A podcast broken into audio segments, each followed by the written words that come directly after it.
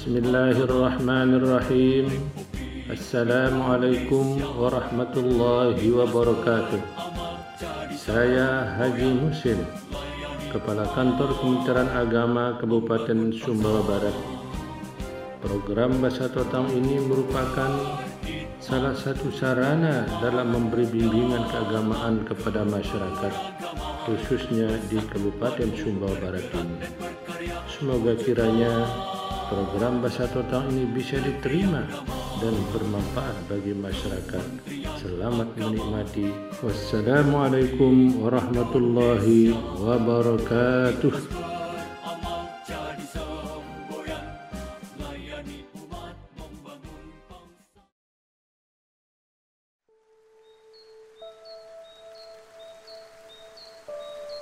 Bismillahirrahmanirrahim. Assalamualaikum warahmatullahi wabarakatuh. Sahabat beriman yang saya cintai karena Allah subhanahu wa ta'ala.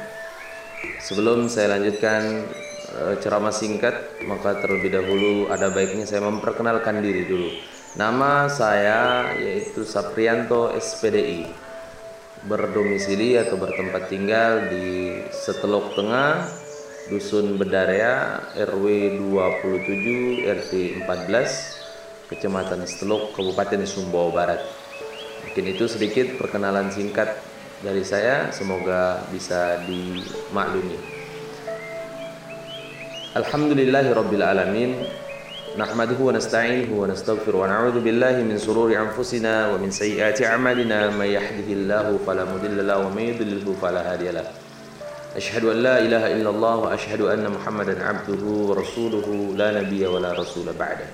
Sahabat beriman yang saya cintai karena Allah Subhanahu wa taala di mana pun antum berada, kita bersyukur dengan memperbanyak mengucapkan alhamdulillah. Kita berselawat kepada manusia terbaik yang pernah hidup di muka bumi ini, yang pernah mengorbankan jiwa dan raganya. Yang apabila kita sebutkan namanya satu kali, Allah Subhanahu wa taala pun akan menyebut nama kita sepuluh kali. Maka salawat dan salam kita sampaikan kepada manusia terbaik, suri dan terbaik, nabi terbaik di akhir zaman yang Allah Subhanahu wa taala utus yaitu nabi kita Muhammad sallallahu alaihi wa ala alihi wasallam. Saudaraku kaum muslimin di mana pun antum berada, semoga antum senantiasa dijaga oleh Allah Subhanahu wa taala dan senantiasa berada di rel uh, yang telah dibawa oleh nabi kita Muhammad sallallahu alaihi wasallam sampai Allah tetapkan takdir kematian kepada kita. Pada kesempatan yang singkat ini saya ingin menyampaikan sebuah hadis dari Nabi kita Muhammad sallallahu alaihi wasallam. Rasulullah pernah menyampaikan hadis ini kurang lebih 14 abad yang lalu. Apa kata Rasulullah sallallahu alaihi wasallam? Bunyal Islam ala khamsin. Islam ini didirikan atas lima pondasi. Yang pertama kata Rasulullah sallallahu alaihi wasallam, an la ilaha illallah wa anna Muhammadar Rasulullah. Itu yang pertama. Kemudian yang kedua, wa tuqimus salat, mendirikan salat. Wa tasumu Ramadan, kemudian berpuasa di bulan Ramadan, wa tutiyaz zakat, mengeluarkan zakat, wa tahajjal baiti in istata'tum ilaihi sabil.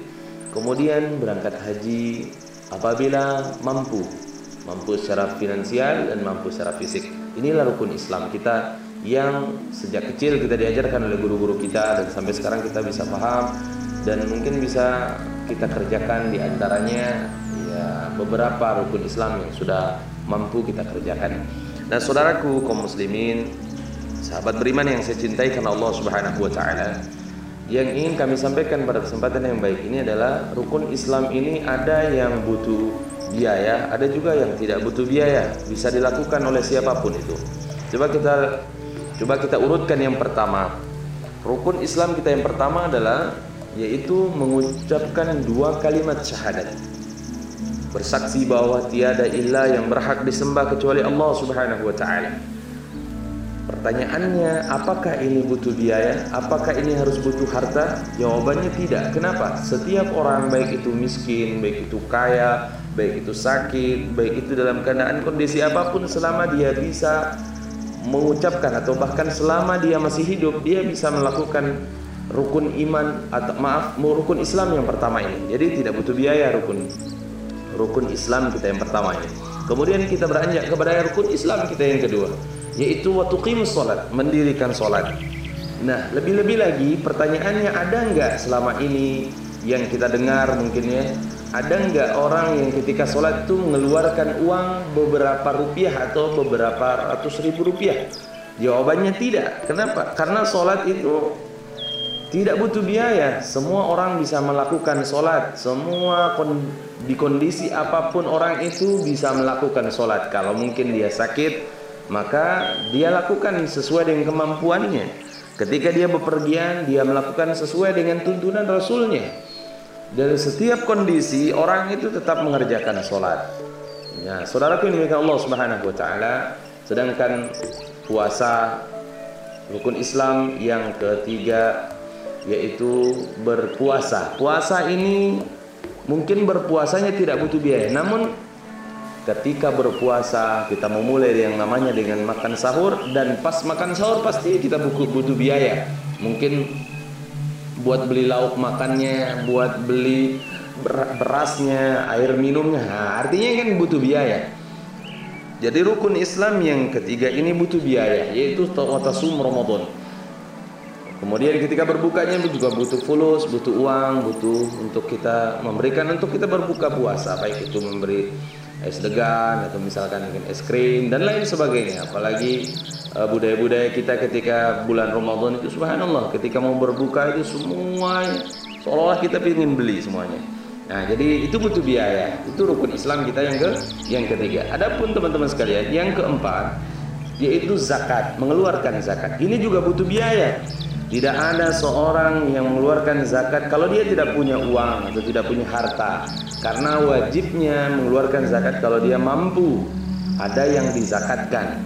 Nah, kalau dia tidak bisa mengeluarkan zakat, maka dia berubah hukumnya menjadi muzaki yang diberikan zakat, yang yang mendapatkan tujuh golongan yang bisa kita berikan zakat. Nah, itu rukun Islam kita yang keempat. Jadi tidak harus butuh biaya yang keempat ini. Lebih-lebih lagi saudara demikian Allah Subhanahu taala yang keenam. Apa nama? Yang kelima. Yaitu berangkat haji apabila mas apabila mampu, mampu secara fisik yang kita sebutkan tadi, mampu secara finansial, ada uang. Jadi tidak ada orang yang tidak butuh uang berangkat haji itu walaupun dia diberikan hadiah oleh orang lain kan pasti orang lain itu juga sudah mengeluarkan uang untuk memberangkatkan orang tersebut. Artinya rukun Islam kita yang kelima ini sangat butuh uang bahkan jarang bisa orang mampu berangkat menunaikan rukun Islam yang kelima ini karena karena fulus karena uang yang menjadi kendalanya. Saudaraku ini Allah Subhanahu wa taala, itulah rukun Islam kita. Tapi yang kami garis bawahi di sini yaitu rukun Islam kita yang pertama dan rukun Islam kita yang kedua. Yang ingin kami tekankan pada kesempatan yang singkat ini adalah rukun Islam kita yang ke yang ke Dua, kalau orang yang rajin sholat pasti dia akan senantiasa dalam sholatnya itu bersyahadat.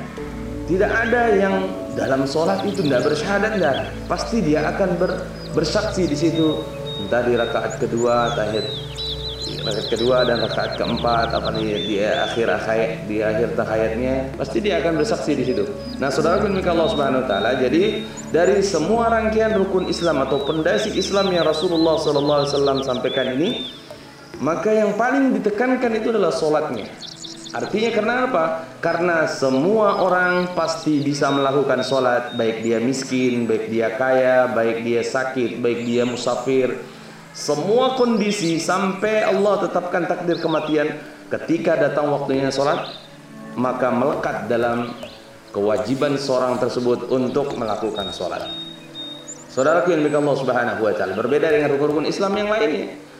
Nah oleh karenanya jangan pernah tinggalkan sholat selagi Allah masih berikan kesempatan kepada kita untuk melakukannya karena solat ini kata Rasulullah sallallahu alaihi wasallam sebagai tiangnya suatu agama barang siapa yang menegakkan solat berarti dia telah mengukuhkan agamanya. Saudaraku yang milik Allah Subhanahu wa taala. Sebelum kita disolatkan marilah kita jaga solat kita. Al-Imam Al-Ghazali rahimahullah taala beliau mengatakan wahai murid-muridku pesan daripada nasihat kepada murid-muridnya wahai murid-muridku tahukah kalian bahwa sesungguhnya yang paling ringan di muka bumi ini yaitu orang meninggalkan sholat.